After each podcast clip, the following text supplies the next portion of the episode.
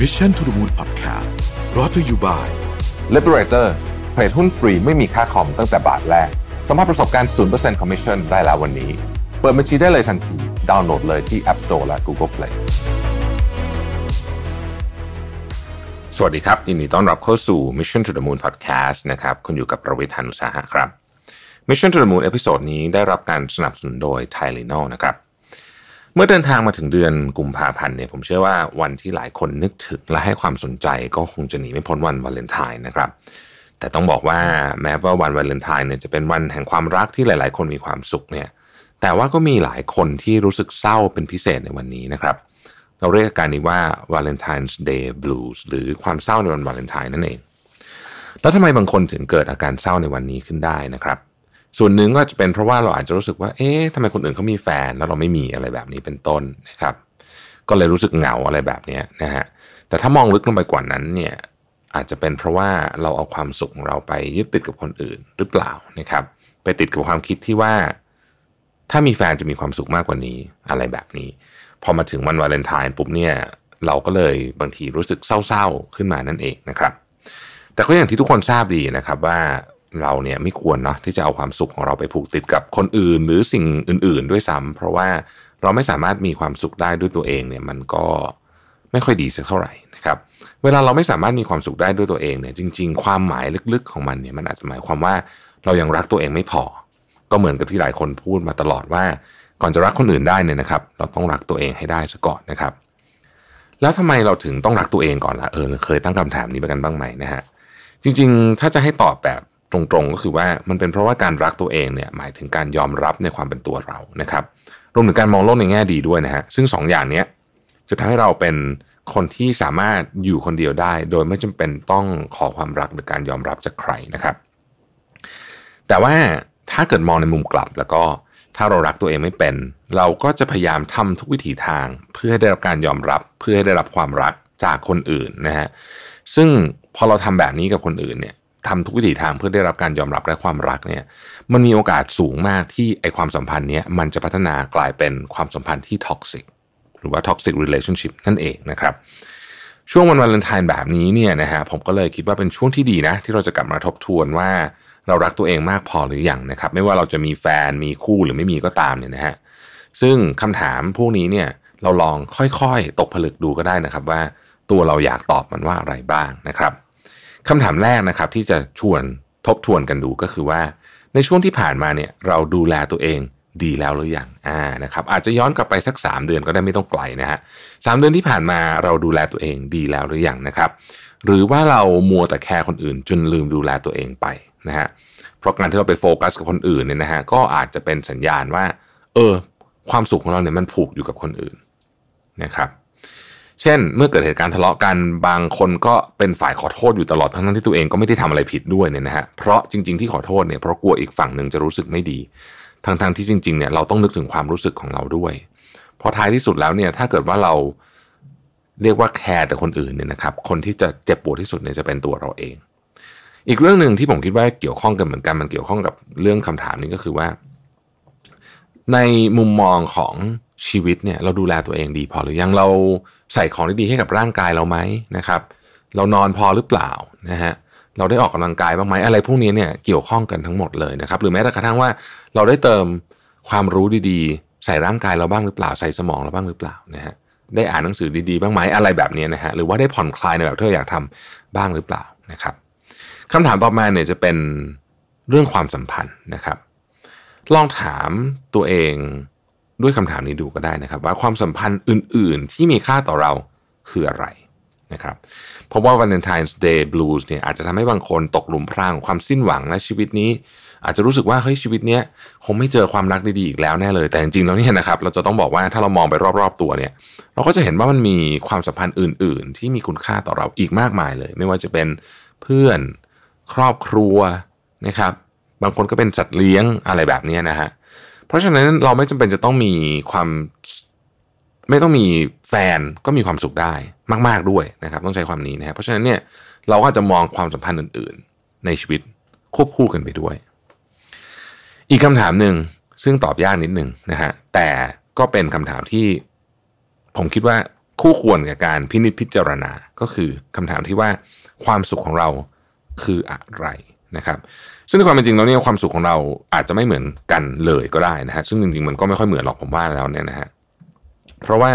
ในความเป็นจริงเนี่ยแต่ละคนก็มีนิยามของความสุขที่แตกต่างกันออกไปนะครับ บางคนอาจจะชอบดูหนัง บางคนอาจจะชอบไปเที่ยว บางคนอาจจะชอบมีอ่านหนังสือนะครับอะไรแบบนี้เป็นต้นก็ลองค้นดูว่าเราชอบอะไรจริง ๆนะครับ อะไรที่มันทำแล้วมันรู้สึกแบบ ให้หัวใจเราอิ่มฟูเป็นเรื่องสำคัญมากนะฮะกิจกรรมพวกนี้เนี่ยเราต้องหาให้เจอนะฮะแล้วก็พยายามหาเวลาทำมันบางคนชอบเล่นดนตรีนะครับ ถ้าเราย้อนกลับไปดูเนี่ยนะฮะถ้าเราบันทึกชีวิตของเราไว้นะฮะเช่น จดไว้หรืออะไรต่างๆนานาเหล่านี้เนี่ยเราก็จะสามารถบอกได้ว่าแต่ละช่วงกิจกรรมอะไรที่เราทำแล้วเรามีความสุขนะครับบางทีการบันทึกเรื่องพวกนี้ไว้เนี่ยมันจะทำให้เราเห็น pattern อะไรบางอย่างนะฮะซึ่งผมชอบนะครับ เพราะว่า พอเราเห็น pattern เราจะรู้ว่า อ๋อ อันเนี้ยทำแบบเนี้ยคิดว่าจะมีความสุขแต่ไม่ค่อยมีนะฮะ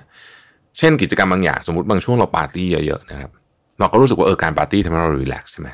แต่ว่าถ้าเกิดว่าเรามาดูทีหลังเนี่ยบางคนเป็นนะฮะบางคนอาจจะไม่เป็น ก็คือพบว่าเฮ้ยมันทำให้เราแบบร่างกายเราแย่แล้วในที่สุดร่างกายเราแย่อารมณ์เราไม่ดี ความสุขโดยรวมเนี่ยในช่วงที่ออกไปปาร์ตี้ทีๆเนี่ย อาจจะลดลงต่ำกว่าช่วงที่ปาร์ตี้น้อยๆก็ได้ ทั้งนั้นที่เราคิดว่าการปาร์ตี้เยอะๆน่าจะทำให้เรามีความสุขมากขึ้นนะนี่คือตัวอย่างนะฮะเพราะฉะนั้นถ้าเราเห็นแล้วเนี่ยว่าเออชีวิตแบบไหนที่ใช้แล้วเรามีความสุขจริง ๆนะครับ ก็อยากให้ทำแบบนั้นเยอะๆขึ้นนะฮะอย่างช่วงหลังๆมาเนี้ยอย่างตัวผมเองเนี่ยผมผม enjoy กับการดูแลตัวเองมากนะคือสมัยก่อนเนี่ย enjoy การกินใช่ไหมแต่ตอนนี้ enjoy รู้สึกว่ากินเยอะเกินไปละก็เลย enjoy การดูแลตัวเองมากขึ้นนะฮะเราก็รู้สึกว่าสิ่งที่เราเห็นเนี่ย มันเป็นความสุขที่นานกว่าอยู่ได้นานกว่านะฮะแล้วก็ก็เลยรู้สึกว่า เออทำแบบนี้ก็ก็ชีวิตก็ดีเนาะนะฮะเป็นต้นนะครับ อีกคำถามเมื่อตอบคำถามก่อนหน้าได้แล้วเนี่ยนะฮะคำถามต่อไปที่อยากทุกคนลองถามตัวเองดูเมื่อตอบคำถามก่อนหน้าได้แล้วเนี่ยนะครับคำถามต่อไปคือ อยากให้ทุกคนลองถามตัวเองดูว่าเราบอกรักตัวเองล่าสุดเมื่อไหร่นะครับ เห็นตัวเองในกระจกแล้วเคยยิ้มให้ตัวเองบ้างไหมนะฮะ หรือในแต่ละวันเนี่ยเราใช้เวลาเพื่อตัวเราเองเท่าไหร่บ้าง ผมเชื่อว่าคำตอบของคำถามตอนนี้จะเป็นสิ่งบ่งบอกได้ว่าในช่วงที่ผ่านมา จนถึงตอนนี้เนี่ยเรารักตัวเองมากพอหรืออยังนะครับ เมื่อฟังมาถึงตรงนี้หลายคนอาจจะคิดว่าการรักตัวเองก็เป็นคำง่าย ๆ นี่นะไม่น่าจะมีอะไรยากแต่จริงทำยากนะครับ ซึ่งผมต้องบอกก่อนว่าการเรียนรู้ที่จะรักตัวเองเนี่ยต้องใช้ความพยายาม แล้วก็ต้องยอมรับการยอมรับจากตัวเองด้วยนะนะฮะมากเลยนะฮะ มันเป็นสิ่งที่ต้องทำอะมันไม่ได้เกิดขึ้นเองนะครับ แต่ท้ายสุดถ้าเราทำได้เนี่ยสิ่งนี้จะเกิดประโยชน์กับตัวเรามหาศาลนะครับ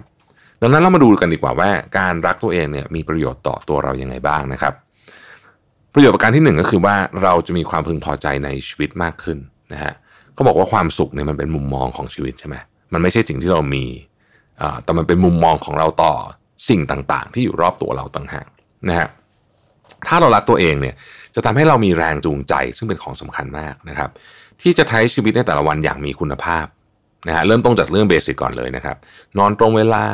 ทานอาหารที่มีประโยชน์นะฮะอะไรไม่มีประโยชน์ อาหารมีประโยชน์ไม่มีประโยชน์เนี่ยเรารู้อยู่แล้วนะฮะแต่เวลาเรารักตัวเองเนี่ยเราจะเลือกตัดของที่ไม่มีประโยชน์ออกได้ โดยไม่ทรมานนะฮะแล้วพอเรารู้ว่าเราทำเพื่ออะไรนะครับ ออกกำลังกายสม่ำเสมออะไรพวกนี้เป็นต้นเนี่ยนะฮะ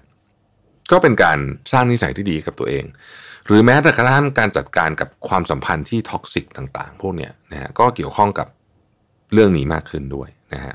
อย่างที่สองเนี่ยนะครับประโยชน์อย่างแรกเลยเนี่ยคือเราจะมีความพึงพอใจในชีวิตมากขึ้นนะครับเพราะถ้าเรารักตัวเองเป็น เราจะรู้สึกมีอำนาจในชีวิตตัวเองนะฮะพูดง่ายคือว่าเราจะพอใจกับเรื่องราวในชีวิตการใช้ชีวิตของเรามากขึ้น ซึ่งการพอใจกับชีวิตเนี่ยส่งผลต่อสุขภาพจิตมากๆ มันจะทำให้เราเนี่ยเครียดน้อยลง นะครับ ความพึงพอใจในชีวิตเนี่ยเป็นเรื่องสำคัญนะเพราะว่าความสุขเหมือนที่เขาชอบบอกกันว่าความสุขเนี่ย มันไม่ใช่ว่าเรามีอะไรหรือไม่มีอะไรมันคือ มุมมองของเราต่อ ต่อสิ่งรอบตัวของเราต่างหากนะครับ คนที่มีของเหมือนกันทุกอย่างเลยเนี่ยนะฮะคนหนึ่งอาจจะมีความสุขมากกว่าอีกคนหนึ่งมันขึ้นอยู่กับมุมมองนะครับ อย่างที่สองเลยเนี่ยเราจะมีไลฟ์สไตล์ที่ดีขึ้น ซึ่งเรื่องนี้สำคัญมากนะครับ เวลาเราอยากจะทำอะไรดี ๆ กับตัวเองเนี่ย keyword ของมันเลยคือการเปลี่ยนไลฟ์สไตล์เพราะสมมุติว่าเราบอกว่าเราอยากจะลดน้ำหนักนะฮะการ diet เนี่ยมันเหมือนมีช่วงเวลาอยู่ใช่ไหมแล้วมันก็จบนะฮะแต่การเปลี่ยนไลฟ์สไตล์เนี่ยมันคือเปลี่ยนไปตลอดเลยนะฮะเพราะฉะนั้นไลฟ์สไตล์ที่มีชีวิตอย่างคุณมีคุณภาพมากขึ้นเนี่ยมันต้องตอบได้ว่าเราทำไปเพื่ออะไรนะครับเพราะว่าสมมุติเราอยากจะนอนเร็ว เรารู้ว่านอนเร็วดีใครๆก็รู้ว่านอนเร็วดี แต่ว่าเราอีกใจหนึ่งก็อยากดูซีรีส์ด้วย แต่ถ้าเรา รักตัวเองมากๆ เราจะรู้ว่าเฮ้ยนอนเถอะ เพราะว่าเรื่องนอนสำคัญนะฮะหรืออาหารก็เช่นกันนะฮะมันอาหารที่ดีหรือไม่ดีต่อสุขภาพเนี่ยทุกคนรู้อยู่แล้วว่าอะไรดีไม่ดีต่อสุขภาพ แต่เวลาถึงเวลาจริงๆเนี่ยตอนตัดสินใจว่าจะหยิบอะไรเข้าปากเนี่ยบางทีเนี่ยมันห้ามใจไม่อยู่เหตุผลเพราะว่าเราไม่มีน้ำหนักหนักแน่นเพียงพอว่าเฮ้ยอย่ากินอันนี้เลยนะ เพราะมันไม่ดีต่อสุขภาพ แต่ถ้าเรารักตัวเองเราจะสามารถตอบได้เลยว่าเอ้ยนี่ไม่กินนะฮะ ออกกำลังกายสม่ำเสมอเช่นเดียวกันนะฮะหลายครั้งเนี่ยการนอนอยู่บนที่นอนนุ่มๆมันสบายกว่าการลุกออกไปออกกำลังกายอยู่แล้วแหละ แต่ถ้าเรารักตัวเองเพียงพอเราจะมีแรงจูงใจครับ ในการนอนให้ดีกินอาหารให้ดี แล้วก็ออกกำลังกายสม่ำเสมอ ซึ่งของพวกนี้ฟังดูเหมือนว่าเป็นเรื่องเบสิกแต่มันส่งผลต่อทุกอย่างในชีวิตเลยนะครับ ไม่ว่าจะเป็นเรื่องอารมณ์ของเราหรือผมก็ผมอยากจะบอกด้วยว่าหน้าที่การงานการประสบความสำเร็จอะไรต่างๆนะเหล่านี้เกี่ยวข้องกับ การนอนการกินและการออกกำลังกายอย่างมากเลย ต่อมาคือเราจะสามารถรับมือกับความยากลำบากในชีวิตได้มากขึ้น เพราะถ้าเรารักตัวเองเนี่ยเราจะรู้สึกเครียดหรือไม่สบายใจน้อยลงนะครับ เมื่อต้องมาเหตุการณ์ที่ยากลำบาก ส่วนหนึ่งก็เป็นเพราะว่าเราเนี่ยไม่เอาตัวเองไปเปรียบเทียบแข่งขันกับใครนะครับ เราจึงสามารถยอมรับความลำบากของตัวเองได้ เมื่อทำอะไรผิดพลาดก็จะไม่ตำหนิตัวเองมากจนเกินไป ให้อภัยแล้วก็ให้โอกาสตัวเองอยู่เสมอนะครับ รือพูดง่ายๆคือว่าเป็นคนมองโลกในแง่ดีมากขึ้นนะฮะแล้วก็พร้อมที่จะแก้ไขเรื่องที่ผิด และพร้อมที่จะลองเรื่องใหม่ ๆ ที่ยังไม่รู้ว่าผลจะเป็นยังไงเสมอนะครับ ประโยชน์อีกอย่างหนึ่งของการรักตัวเองก็คือเราจะมี self esteem หรือว่าการเห็นคุณค่าในตัวเองสูงขึ้นนะฮะเรื่องนี้สำคัญมากจริง ๆ การเรียนรู้ที่จะรักตัวเองก็หมายความว่าเรามีความสุข มีความภาคภูมิใจกับตัวเองนะครับและคนที่มีความภาคภูมิใจกับตัวเองนั้น มักมองเห็นความล้มเหลวเป็นโอกาสในการเรียนรู้ ประโยชน์อีกอย่างหนึ่งของการรักตัวเองคือเราจะมี self esteem หรือการเห็นคุณค่าในตัวเองที่สูงขึ้นนะครับเพราะการที่เรารักตัวเองก็หมายความว่าเราภูมิใจในตัวของเราเองนะฮะคนที่มีความภาคภูมิใจในตัวเอง มักมองเห็นความล้มเหลวเป็นโอกาสในการเรียนรู้ ไม่ใช่ความเจ็บปวดของชีวิต ซึ่งก็ต้องบอกว่าการมี self esteem ที่ดีเนี่ยเข้ามาส่งเสริมสุขภาพจิตโดยรวมเลยนะครับรวมทั้งส่งเสริมความมั่นใจด้วยไม่ว่าจะเป็นความมั่นใจในการทำงาน การกล้าแสดงออก การกล้าลองสิ่งใหม่ ซึ่งทั้งหมดนี้ก็จะทำให้เรามีความสุข แล้วก็มีคุณภาพชีวิตที่ดีขึ้นนั่นเองนะครับ เมื่อรู้ข้อดีของการรักตัวเองแล้วเนี่ยก็ถึงเวลาที่เราจะปรับเปลี่ยนความคิดที่ว่าวันวาเลนไทน์เช่นนี้เนี่ยไม่จำเป็นต้องมีแฟนก็ได้นะฮะเพราะถ้าเราไม่มีใครเราก็แค่หันมารักแล้วก็ดูแลตัวเองให้ดีขึ้นเท่านั้นเอง ทีนี้เรามาดูกันต่อว่าในช่วงวันวาเลนไทน์แบบนี้ มีกิจกรรมอะไรบ้างที่เราสามารถทำคนเดียว แล้วก็ส่งเสริมการรักตัวเองให้มากขึ้นด้วยนะครับ ผมขอแบ่งกิจกรรมออกเป็น 3 กลุ่มใหญ่ๆนะฮะ กลุ่มแรกเนี่ยคือกลุ่มกิจกรรมที่ส่งเสริมสุขภาพใจนะครับมีหลายอย่างเลยนะมีหลายอย่างเลยนะครับยกตัวอย่างเช่น art therapy หรือว่าศิลปะบำบัดนะครับตัวอย่างของศิลปะบำบัดที่เรารู้จักกันดี เช่นเวิร์กช็อปจัดดอกไม้นะครับทำเครื่องปั้นดินเผา วาดรูปทำขนมนะครับทำกระเป๋าหนังก็มีนะฮะเยอะมากเลยนะครับมันมีงานวิจัยนะครับที่สนับสนุนว่า ศิลปะบำบัดเนี่ยช่วยเพิ่มคุณภาพชีวิต และความสามารถในการจัดการด้านจิตใจด้วยนะฮะจริง ๆ เด็กๆก็ทำ art therapy ดีมากนะครับ เพราะว่าทั้งหมดทั้งมวลเนี่ยช่วยให้เราเข้าใจตัวเองมากขึ้น แล้วก็ลดความเครียดในชีวิตได้ด้วยนะครับ มันเป็นของที่ที่เป็นกิจกรรมที่เราอาจจะไม่ค่อยได้ทำบ่อยในชีวิตประจำวันโดยเฉพาะใครที่อาจจะนั่งหน้าจอคอมเยอะๆเนี่ยคือลักษณะของการใช้มือกับตาเพื่อประดิษฐ์อะไรขึ้นมาเนี่ยนะอันเนี้ย work มากนะครับ กลุ่มที่2เนี่ยเป็นกิจกรรมที่ส่งเสริมสุขภาพกายนะครับ หลายคนเนี่ยนะงานเยอะนะครับทำงานหนักวันๆก็นั่งทำงานทั้งวันตั้งแต่เช้ายันดึกอะไรเงี้ยนะฮะก็ลืมดูแลตัวเองไปนะครับ ซึ่งผมเข้าใจเลยนะ เพราะว่าคือมันเป็นโลกยุคนี้นะมันก็งานมันเยอะนะฮะทีเนี้ยแต่เราต้องคิดเหมือนกันว่า ถ้าสุขภาพเราไม่ดี สิ่งที่เราทำอยู่ทั้งหมด ไม่ว่าเรากำลังพยายามจะสร้างอะไรอยู่ตอนนี้เนี่ยนะฮะหรือว่ากำลังพยายามจะประสบความสำเร็จเรื่องอะไรอยู่ตอนนี้เนี่ย มันไม่มีความหมายเลยนะ ถ้าสุขภาพเราแย่ใช่ไหมครับ ดังนั้นเนี่ยเราก็จะรู้เลยว่าจริง ๆ แล้วเนี่ยการเชื่อมโยงระหว่างสุขภาพกายและสุขภาวะของเราเนี่ยสำคัญมากเป็นอย่างที่ผมบอกเมื่อกี้เรื่องงานความสำเร็จพวกนี้เนี่ยนะครับ มันเกี่ยวข้องกับเรื่องสุขภาพของเราอย่างมากเลยนะฮะก็ตรงตัวนะฮะคือถ้าเราสุขภาพดีนะครับ คุณภาพและความสุขของชีวิตเราก็จะดีตามไปด้วยนะฮะ มื่อพูดถึงการดูแลสุขภาพกายแล้วเนี่ยเราก็ต้องทำหลายอย่างไปพร้อม ๆ กันนะครับ เรื่องใหญ่ ๆ ก็จะเป็นเรื่องของการนอนนะฮะใหญ่ผมว่าใหญ่สุดนะเรื่องการนอนเนี่ยนะครับ ออกกำลังกายการทานอาหารนะครับ และการดูแลด้านจิตใจ พวกนั่งสมาธิอะไรแบบนี้นะครับ เรื่องออกกำลังกายเนี่ยจริงๆแอบแถมนิดนึงว่า มันมีพฤติกรรมอันหนึ่งที่ทำแล้ว work มากนะฮะก็คือ นอกจากออกกำลังกายแล้วเนี่ยถ้าเป็นไปได้นะครับ พยายามออกกำลังกายข้างนอก กลางแจ้งจะดีนะฮะเพราะว่าแดดเนี่ยมันช่วยหลายเรื่องมากช่วยให้เรานอนหลับง่ายขึ้นนะครับ ช่วยให้วิตามินดีอะไรพวกนี้เนี่ยนะฮะแต่เอาแบบพอดีพอดีนะนะครับ การได้อยู่ธรรมชาติบ้างแม้ว่าโอเคแหละในสำหรับในบางกรณีมันอาจจะยากนิดนึงเนี่ย มันช่วยเติมความสดใสให้กับร่างกายและจิตใจจริง ๆ นะครับ ด้านการนอนเนี่ย อันนี้เราก็พอรู้อยู่แล้วนะฮะก็คือว่าการนอนเป็นเรื่องสำคัญเพราะฉะนั้นต้องให้ความสำคัญกับการนอนมาที่หนึ่ง นะครับนั่นคือต้องภาษาภาษาฝรั่งเขาชอบใช้คำว่า prioritize sleep sleep นะฮะก็คือว่าคุณจะต้องคุณไม่รู้อันนี้มันสำคัญที่สุด เพราะฉะนั้นคุณจะต้องจัดเรื่องนี้ให้ได้นะฮะไม่ใช่สำคัญน้อยสุดหลายครั้งเนี่ยเราเราดันการนอนไปไว้อยู่หลังสุดเลย เพราะว่า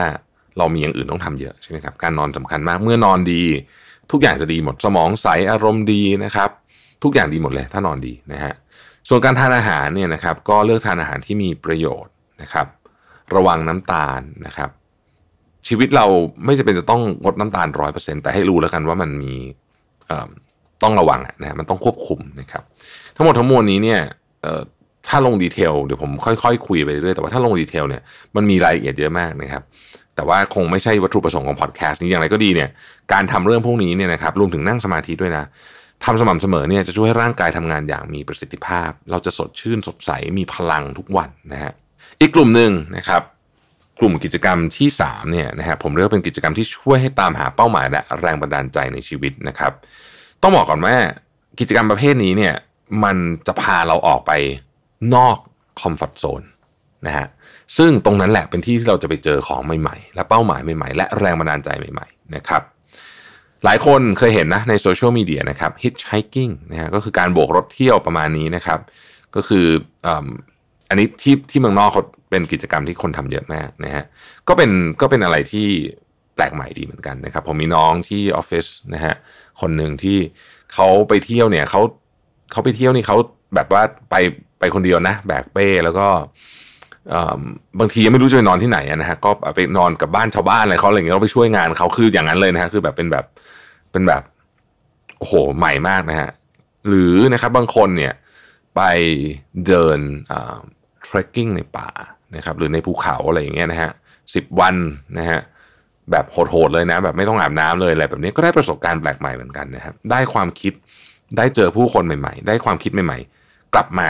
มากแน่ๆนะครับ กิจกรรมพวกนี้เนี่ยมันทำมันมีเยอะมากนะฮะแล้วก็แล้วก็ยุคนี้เรามีข้อมูลเกี่ยวกับเรื่องกิจกรรมพวกนี้มากขึ้นนะครับหาเวลาไปทำก็ดี ผมคิดว่ามันช่วย ผลักดันเรานะครับหรือการเล่นกีฬาใหม่ๆอะไรพวกนี้ผมผมคิดว่ามันได้หมดเลยนะครับ แต่ว่าใครจะไปคนเดียวอะไรก็ต้องระวังด้วยนะฮะจริงๆแล้วเนี่ยเดินทางกับเพื่อนก็อาจจะปลอดภัยกว่านะครับขอย้ำนิดนึงว่ากิจกรรมเหล่านี้ไม่ได้เกี่ยวข้องกับเฉพาะว่าวันต้องวันช่วงวันวาเลนไทน์อะไรเงี้ยก็จริง ๆ ควรทำตลอดนะฮะเพราะว่ามันสร้างภูมิคุ้มกันให้กับร่างกายและจิตใจของเรานะครับไม่ว่าเราจะมีแฟนหรือไม่มีแฟนเนี่ยเราก็ควรหันกลับมารักตัวเองนะครับและมีความสุขกับตัวเองได้เสมอๆนะครับ เมื่อเราหันมารักตัวเองและมีความสุขกับตัวเองได้แล้วพอถึงวันวาเลนไทน์เนี่ยเราก็จะสามารถรับมือกับ Valentine's Day Blues ได้ดีขึ้นนะครับ